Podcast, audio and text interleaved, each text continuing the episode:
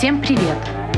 В эфире подкаст «Медиа-мастерская». Подкаст о том, как быть, жить и становиться лучше в журналистике. Сегодня в студии исследовательницы, которые объясняют, как белорусскому удалось повлиять не только на режим в стране, но и на режим работы редакции. Разбираемся, почему фемреволюция изменила информационное поле и роль тех, кто сообщает нам новости. Ольга Шпарага, философка, кандидат философских наук. Работаю в сфере неформального образования. В настоящее время живу между Вильнюсом и Берлином. Последняя моя книга вышла в 2018 году. Имеет название «Сообщество после Холокоста на пути к обществу инклюзии». Сейчас в издательстве «Зуркампф» готовится моя книга под названием «У революции женское лицо. Случай Беларуси». Почему справедливо говорить, что именно женщины сыграли ключевую роль в революции 2020 года в Беларуси? На мой взгляд, так следует говорить, потому что женщины проявили себя на целом ряде этапов протестных событий и революции. И еще в июне 2020 года, когда была арестована арт-коллекция Белгазпромбанка и начался процесс против Виктора Бабарика, одного из кандидатов в президенты, женщины объединились эм, вокруг этой коллекции, символом которой была избрана Ева Хайма Сутина, портрет 1928 года. Женщины образовали группу в телеграм-канале. Одна из художниц, эм, Надя Саяпина, организовала перформанс в зале «Арт Беларусь» в поддержку арт-коллекции. И уже тогда э, женщины обнаружили себя как активные, креативные, как способные солидаризироваться друг с другом и показывать образцы солидаризации для всего общества. Через месяц, в середине июля 2020 года, на политическую сцену и на общественную сцену вышли три женщины. Светлана Тихановская выдвинула свою кандидатуру в президенты. И чтобы ее поддержать, две другие женщины, Мария Колесникова и Вероника Цыпкала, объединились в единый штаб. Как э, они заметили в интервью, для этого им понадобилось 15 минут. И главный посыл этого объединения заключался в том, что именно сообща вместе, ведя за собой все общество, солидаризируясь друг с другом, работая командно, мы, белорусское общество, сможем справиться с авторитарным белорусским режимом. 12 августа 2020 года женщины показали в третий раз себя. Может быть, это было самым решающим выступлением женщин. Случилось это выступление после трех дней террора, развязанного белорусским государством после выборов 9 августа. И 12 августа в 12 часов женщины вышли к Комаровскому рынку, чтобы заявить о том, что они не согласны с этим террором, что они, как лицо белорусского общества, готовы выступать, выставлять свои тела, свою хрупкость, рискуя своей жизнью. И можно сказать, что мы не знаем, что случилось бы с белорусскими протестами, с белорусской революцией, продолжались ли бы они дальше, если бы не этот мужественный поступок женщин. За этой первой цепочкой, женской цепочкой солидарностью э, последовали другие. Уже 12 августа, затем 13 августа в Минске и других белорусских городах женщины выстраивались в цепочки, к ним начали присоединяться мужчины, представители разных социальных групп, разных возрастов. И эта активизация женщин привела к четвертому этапу активного выступления женщин и участия женщин в революции 2020 года в Беларуси. Это возникновение в конце августа женских маршей. Благодаря этим маршам женщины стали коллективным субъектом, коллективным протестным субъектом, который, конечно же, не является однородным, как я пишу в своей книге о белорусской революции, этот женский субъект расколан патриархатом. Часть женщин считают себя феминистками, часть нет, но это совершенно нормальное явление, которое присуще современным обществам по всему земному шару в первой половине 21 века и связан с поляризацией обществ, с неравенством, в котором находятся, неравном положении, социальном, экономическом, политическом, в котором находятся женщины, и на которое разные женщины находящиеся тоже в разных условиях, имеющие разное образование, достаток реагируют по-разному. То, что формирование коллективного женского субъекта было важным и новым этапом, в пользу этого говорит то, что после третьего женского марша начались жесткие преследования и задержания женщин. И это привело к тому, что через некоторое время марши пришлось женщинам прекратить, отказаться от этой формы протеста. Однако женщины продолжали и продолжают до сегодняшнего дня выходить в публичное пространство да, небольшими группками, используя креативные формы и по-прежнему подтверждая, что женщины могут вести за собой, могут э, предлагать для общества образцы протеста, несогласия, и что женщины могут брать на себя ответственность, быть лидерками и предлагать нам разные образцы солидаризации. Важным этапом было и остается, на мой взгляд, сестринство в тюрьмах, то, как женщины поддерживают друг друга. Они пишут об этом, как Юля Слуцкая, к примеру, в своих письмах. Мы об этом узнаем. Как важно для женщин это взаимная поддержка. И также важная составляющая, важное измерение белорусской революции 2020 года, которую сегодня разные исследователи связывают с понятием заботы. И забота воплощает новые социальные горизонтальные связи, которых в белорусском обществе так не хватало, которые начали формироваться в ходе революционных событий и формированию которых женщины задают направление, придают импульс. И от формирования этих связей, на мой взгляд, зависит э, демократическое будущее Беларуси. То, что для части белорусского общества такая активная позиция женщин оказалась неожиданной, связано, конечно, с существующими стереотипами. Эти стереотипы активно поддерживает официальные средства массовой информации. Мы знаем высказывание Лидии Ермошиной на тот счет, что женщины должны варить борщ, а не заниматься политикой. К сожалению, такого рода представления характерны и для гражданского белорусского общества, для независимых средств массовой информации. Э, мы знаем, какого рода сексистским высказываниям подвергалась в 2015 году кандидатка в президенты Татьяна Короткевич. И именно эти стереотипы и эти представления помешали части белорусского общества вначале воспринимать женщин всерьез. Однако то, что у женской активизации было несколько этапов, и то, что женщины на каждом новом этапе с новой стороны обнаруживали свою способность вести за собой, быть лидерками, работать в команде, на мой взгляд, изменило представление о женщинах. Почему женщин неохотно вписывают в историю, политику, общественную жизнь? Почему им отводят вторые роли? Потому что для белорусского общества характерны патриархальные представления, то есть представление о том, что мужчины могут и должны занимать лидерские позиции, а женщины оставаться на вторых ролях. И это, опять же, мы видим не только в государственных институтах, к сожалению, мы это видим и в гражданском обществе. Второе, на что следует обратить внимание, это то, что очень часто вот эти вторые роли женщин,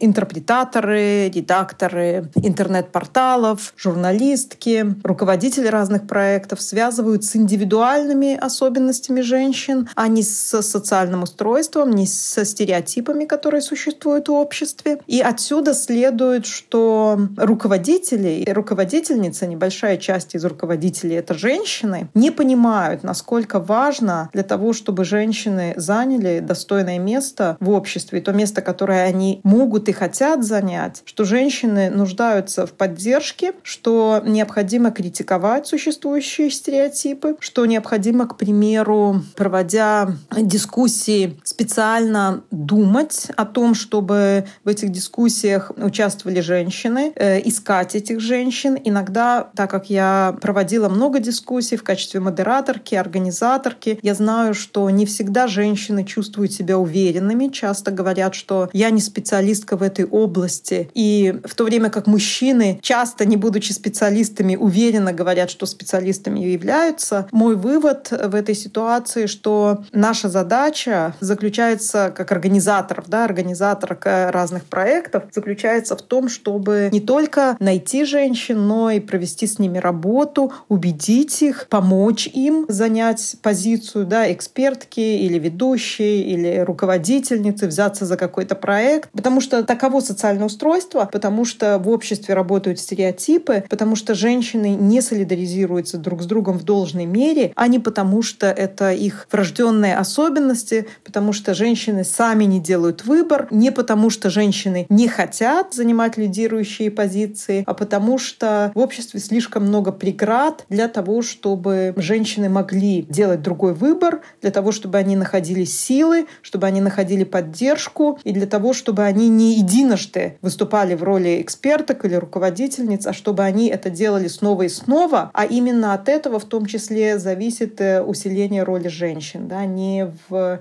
том, чтобы они в единичных случаях, да, случайно оказывались на публичной сцене. Наша задача как э, руководительницы, руководителей заключается в том, чтобы снова и снова помогать женщинам выходить на публичную сцену и занимать лидерские позиции. Если мы вспомним, как первоначально позиционировалась Светлана Тихановская, то она позиционировалась в первую очередь как домохозяйка. Однако после того, как через несколько недель оказалось, что у нее есть лидерские способности, что она публично выступает, говорит на английском языке, что она работает в команде, СМИ вспомнили, что у нее, оказывается, есть высшее образование, опыт работы за границей, что она владеет английским языком неплохо. Позиционирование ее как домохозяйки стало уходить на второй план. При этом, конечно, мы видели, слышали, продолжаем слышать высказывания самой Светланы Тихановской, позиционирование ее самой как домохозяйки. Это подтверждает да, то, насколько сложно женщине выходить в публичное пространство, насколько сложно менять те роли, которые за женщинами закреплены. Но мы видим, что женщины это могут делать, да, и мы видим, насколько важна поддержка в такой ситуации. Что происходит сегодня? На мой взгляд, еще месяц или несколько месяцев назад мы больше видели женщин-эксперток. Могу выделить э, Валерию Костюгову, Катерину Шматину,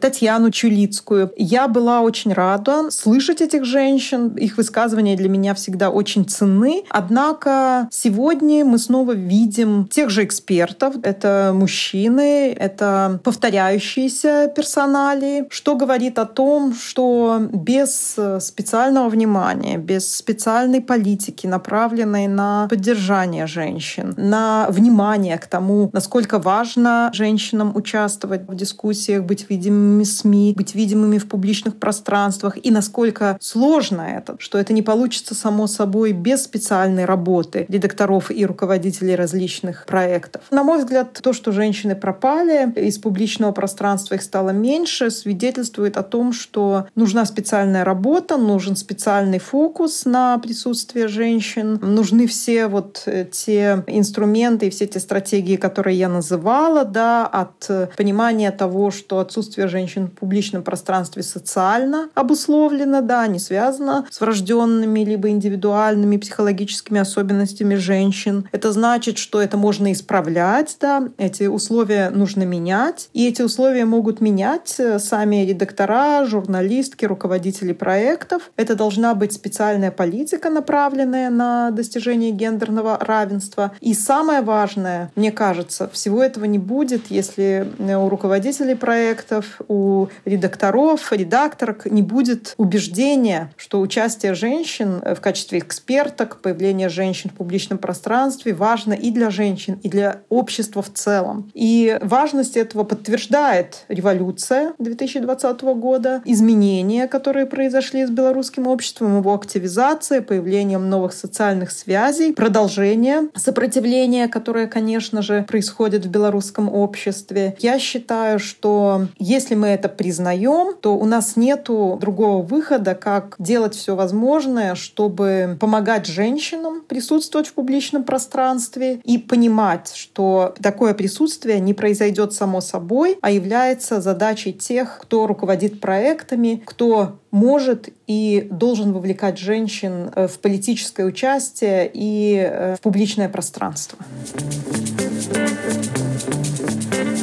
меня зовут Лена Горелышева. Я тренерка и гендерная экспертка. Одно из моих мест работы — это Европейский колледж Liberal Arts в Беларуси, где я веду лекции о введении в гендерные исследования. Все меняется очень медленно. Почему? У меня есть гипотеза о том, что, скажем, образ белорусских женщин, победивших в революции или участвующих в революции, существует где-то отдельно от конкретных женщин. И, например, последний кейс, когда экспертка по этикету Оксана Заклевская написала пост о просто статистические данные топовых YouTube-каналов, а, а какое там распределение в интервью, кого приглашают, э, мужчин или женщин. И, опять же, совершенно, к сожалению, неудивительно, что женщины в лучшем случае это треть из интервьюируемых, иногда даже меньше, чем треть. И в ответ на это сейчас это друг Рады Координационного совета Дудинский написал, что на самом деле, а что вы хотели, э, женщины неудобные гости, и он бы предпочел их никуда не звать, потому что они и, и про свой внешний вид чаще беспокоятся, и достаточно рациональные, какие-то эмоциональные вещи в интервью ты от них не услышишь, и матом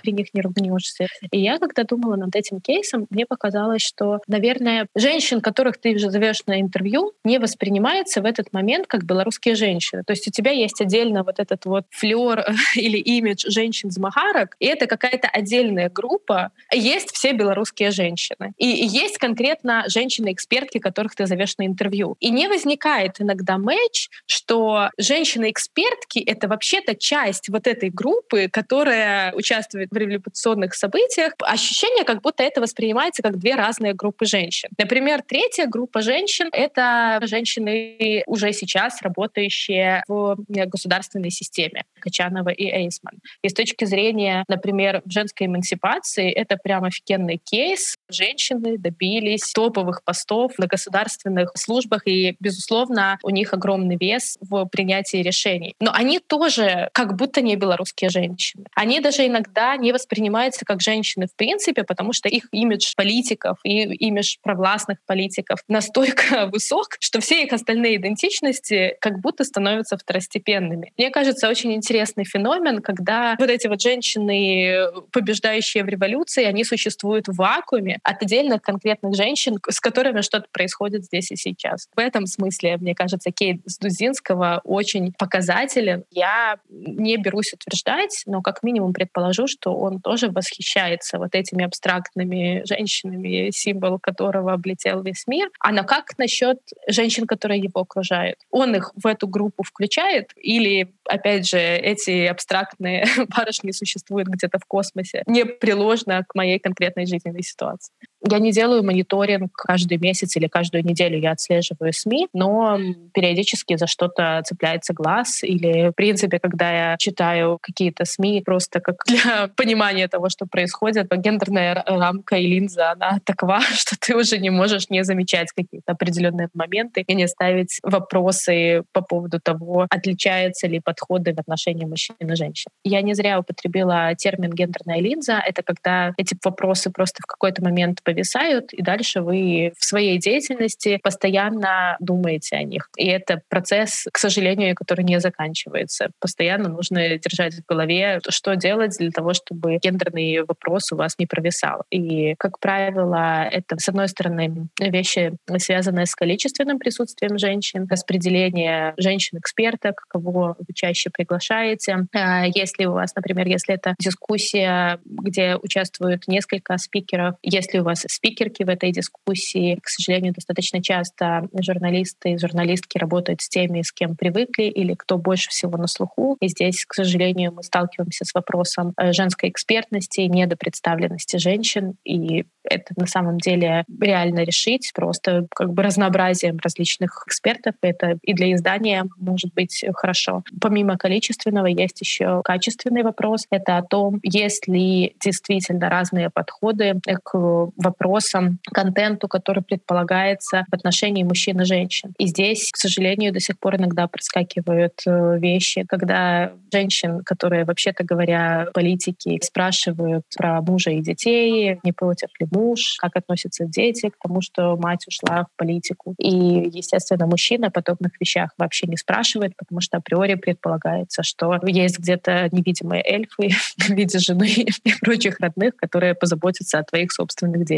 Важно понимать, что если мы рассматриваем вопрос женской эмансипации, то женщины-то из этой кухни вышли сто лет назад. И, к сожалению, стереотипы о том, что максимально эффективно женщина должна состояться на кухне, сложно истребить, должен пройти долгий эволюционный путь. Есть точка зрения, что сначала женщина должна состояться по всем своим женским делам, а только потом позволить себе соревноваться с мужчиной. И, соответственно, сначала надо прочекать, там, если женщина женщина-политик, значит, она должна прежде всего быть идеальной женой и матерью. И если вот у нее здесь есть вопросики, а надо понимать, что идеал, он никогда не достижим. Это какое-то эфемерное понятие. То есть э, как бы ты ни старалась быть идеальной женой и матерью, где-то там возникнет прокол, потому что это жизнь нескольких людей невозможно контролировать. И, соответственно, есть э, по поводу чего тебя зацепить. И это тоже очень странное представление о том, что мы относимся к людям не как к людям, или если, опять же, мы приглашаем человека и вроде как фокус интервью — это его профессиональное достижение, почему-то его личная история становится каким-то образом частью профессиональных достижений. Для современной Беларуси с ее неоднозначностью восприятия гендерного вопроса образ Светланы Тихановской и ее пиар-представление — это было очень успешно, потому что, с одной стороны, она — это женщина, лидерка, которая выступала на площадях перед тысячами людей. То есть я сейчас говорю Светлана Тихановская событий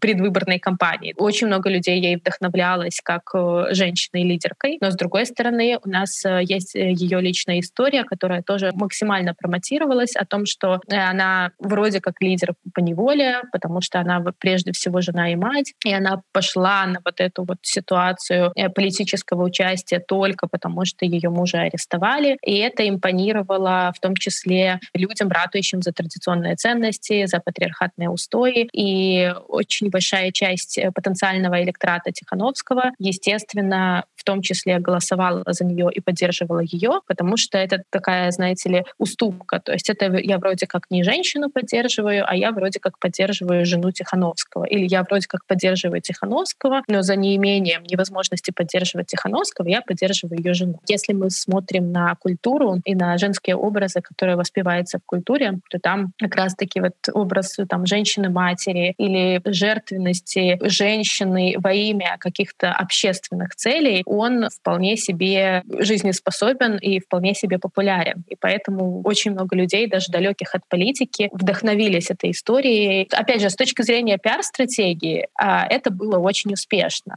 Опять же, не по канонам учебников о продвижении политических лидеров. И у нее был совершенно по-другому, то есть она как раз выставляла свою слабость, то, что она хочет жарить котлеты, и это было успешно. И люди за ней шли, в том числе за ее слабостью. То есть кто-то видел в этом силу, кто-то видел в этом, да, все нормально, это не феминистки захватили власть, все по-прежнему хорошо, жена вернется в семью, когда все закончится. И да, естественно, сейчас все поменялось, и образ, и то, как она себя позиционирует, это уже выглядит как независимый, сильный политик. Слова, э, которые обладают авторитетом, но тем не менее все начиналось именно так. Сложно предположить, честно говоря, к сожалению, пока еще для женщины-политика более успешную стратегию, чем она выбрала на тот момент. И как мы помним, даже, казалось бы, прогрессивная Америка, но не готов народ голосовать за Хиллари Клинтон, но там лучше Трамп, чем Хиллари, как показывает практика. Если мы помним, первое время Светлана избегала интервью, ее внешний вид был, то есть сильно отличным от того, какой она стала потом. Но потом, особенно во время и когда штабы объединились, всем стало понятно, что Светлана — это единственная альтернатива существующей власти. И хотим мы этого или нет, но другой альтернативы нет. И после этого все еще была критика э, Тихановской, но я не помню огромного количества каких-то статей, которые продолжали ее высмеивать или критиковать за, ну, назовем это непрофессионализм. И здесь начало формироваться вот эта параллель, что если ты критикуешь Тихановскую, то значит ты за власть, и других как бы альтернатив не дано. И в этом смысле мне кажется, что СМИ и в начале иногда с сочувствием к ней относились, и были терпимы к, возможно, каким-то ее недостаткам как э, политического лидера. И далее в большей степени, то есть, опять же, если мы рассмотрим количественно, проанализируем статьи, каких статей больше, то преобладает статьи в большей степени с восхищением, отзывающиеся о Тихановской. И вот это восхищение, оно на протяжении следующих полугода, оно преобладало в общей информационной повестке. И это восхищение как журналистов, так и аудитория в большей степени была восхищена ее кейсом, и за вот этим восхищением очень редко проскакивали какие-то критические аргументы, возможно, в ее адрес. То есть уже сейчас ее оценивают как взрослого политика или как независимого политика, и поэтому уже э, есть какие-то статьи из разряда там офис Тихановской, здесь они могли бы сделать вот это, а здесь, возможно, надо было делать по-другому. Но это, опять же, очень интересная, мне кажется, тенденция о том, что в какой-то момент ей посочувствовали, в какой-то момент в нее поверили и не успели опомниться, как она перескочила из образа женщины-политика в образ просто политика. Сейчас сложно вернуться опять к ситуации, когда ее оценивают прежде всего как женщину или прежде всего как женственную женщину, потому что она вроде как уже этот этап прошла. То есть мы уже смирились с тем, что Тихановская существует в нашем информационном поле, что она независимый субъект, и, и по сути, одна из э, единственных надежд того, что ситуация будет э, с белорусским кейсом развиваться с какими-то позитивными сценариями. И, и в этом смысле каким-то таким образом э, ей в том числе удалось победить потенциальный сексизм, который был направлен в ее адрес. Опять же, это не значит, что все исключительно хорошо. Могут быть в отношении Тихановской самые разные точки зрения, но все еще точки зрения, которые скорее ее хвалят, нежели критикуют, они преобладают. Мы можем посмотреть, как периодически стали приглашать э, женщин политических обозревательниц, например. Внезапно в Беларуси оказалось, что есть женщины, которые профессионально в том числе занимаются не только политикой, но и анализом политических и экономических процессов, и их периодически стали теперь звать в редакции. Но это все очень медленный процесс на самом деле. И здесь, опять же, по моим наблюдениям, сексизм в СМИ, надо понимать, что весь этот долгий спич мы говорим о независимых СМИ. Так вот, про независимые СМИ. Да,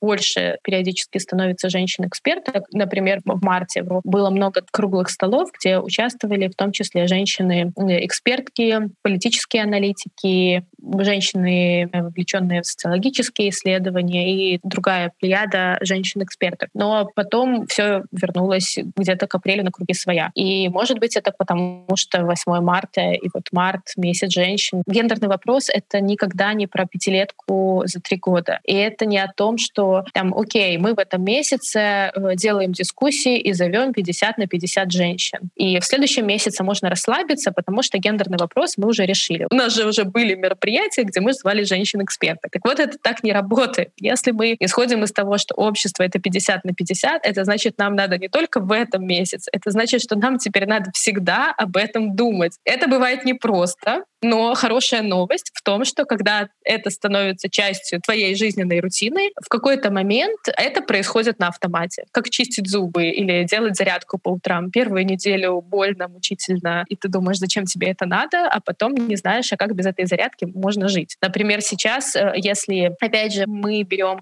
какие-то западные кейсы, представить себе, что будет большая панельная дискуссия, и там не будет ни одной женщины-экспертки, это сразу будет резать глаз, и аудитория в том числе возмутится и скажет, а что случилось с вами? Что-то что у вас поломалось, давайте срочно, срочно это все ремонтировать, потому что уже непривычно. И мне хочется верить, что белорусская журналистика, она дойдет до момента, когда полное отсутствие женщин в определенных сферах станет чем-то непривычным. Они так есть, есть, э, женщин не существует, и женщин-эксперток не существует тем более.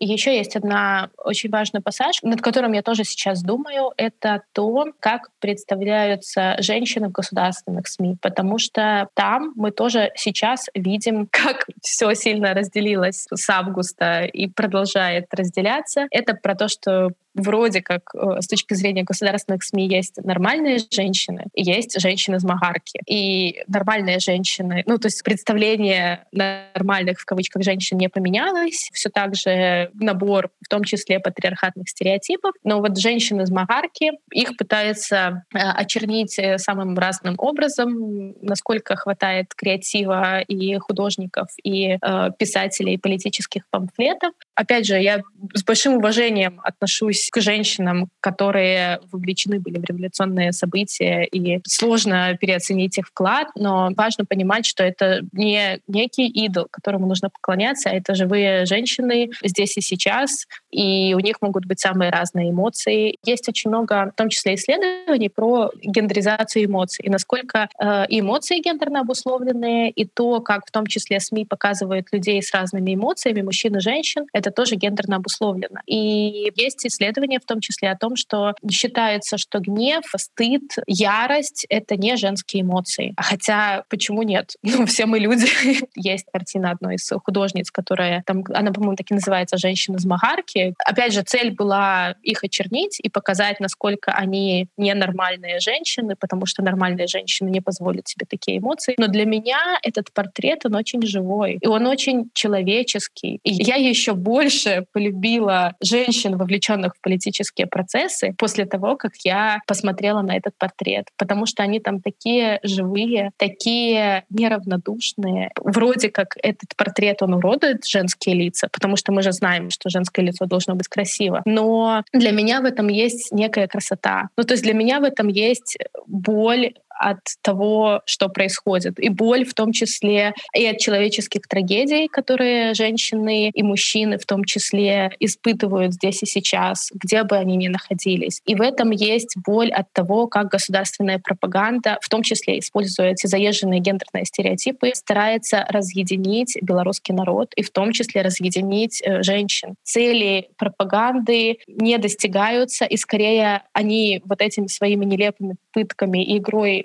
неумелой игрой с патриархатом, они достигают прямо противоположного результата. Еще про роль э, СМИ, ну, на самом деле здесь э, мы можем уйти даже в другую дискуссию, но она очень тоже созвучна с тем, что происходит сейчас в Беларуси, про роль СМИ и поставить здесь знак вопроса, потому что, как мы видим, огромную сейчас роль играют э, социальные сети, микроблоги, там, не знаю, 301 канал коммуникации. И здесь, опять же, большинство, возвращаясь к кейсу Тихановской, и не только Тихановской, а других э, женщин с политическими амбициями, которые вышли в этот 2020 на первый план. Не всегда новости, которые узнавала аудитория, она получала непосредственно от СМИ, потому что каждый желающий мог подписаться, я не знаю, на телеграм-канал, Facebook, Instagram, YouTube и еще там те социальные сети, кому как удобно, и получать информацию из первых источников. И в ситуации, когда ты получаешь информацию из микроблогов определенных людей, СМИ в этом смысле очень сложно исказить чей-то образ, если они этого захотят. Ну и в данном случае, опять же, я бы не говорила про исказить, потому что в разговоре про политического лидера или лидерку надо, естественно, понимать, что в реальности Светлана Тихановская может отличаться от того образа, который рисует ее пиар-отдел. И это не хорошо, не плохо, такова реальность. И точно так же, как с мужчиной политиком, то, как мы его видим, может очень сильно отличаться от того, каким он есть в реальности. Но рупор пиар-службы, грубо говоря, настолько велик, что СМИ в этом смысле иногда бывает сложно повлиять на точку зрения. Я бы сказала, что на это вдохновение от Тихановской и вдохновение от э, объединения штабов и трех лиц женской революции, на это в СМИ, естественно, повлияли, но СМИ скорее подхватили то, что происходило в реальности, и прежде всего информация распространялась об этих кейсах через телеграм-каналы, через э, личные блоги. Иногда они в том числе выступали как догоняющие или подхватывающие тенденции каналы, когда огромное количество интервью или инфоповодов, вспоминая Заклевскую и Дудинского, информация взята из Фейсбука. То есть все началось с обсуждения ветки Фейсбука и переросло в инфоповод. Но сначала это все началось с Фейсбука, и оно уже стало инфоповодом, когда оно там набрало огромное количество лайков и комментариев, и СМИ скорее подключились, потому что это стало популярным. И забывать то, как сейчас формируются новости или происходит влияние на аудиторию, тоже сложно. Подкаст выходит при поддержке онлайн-платформы Decoder.org. Decoder.org — это мост между журналистикой и наукой, проводник в мир общественных дискуссий между СМИ Германии, России и Беларуси.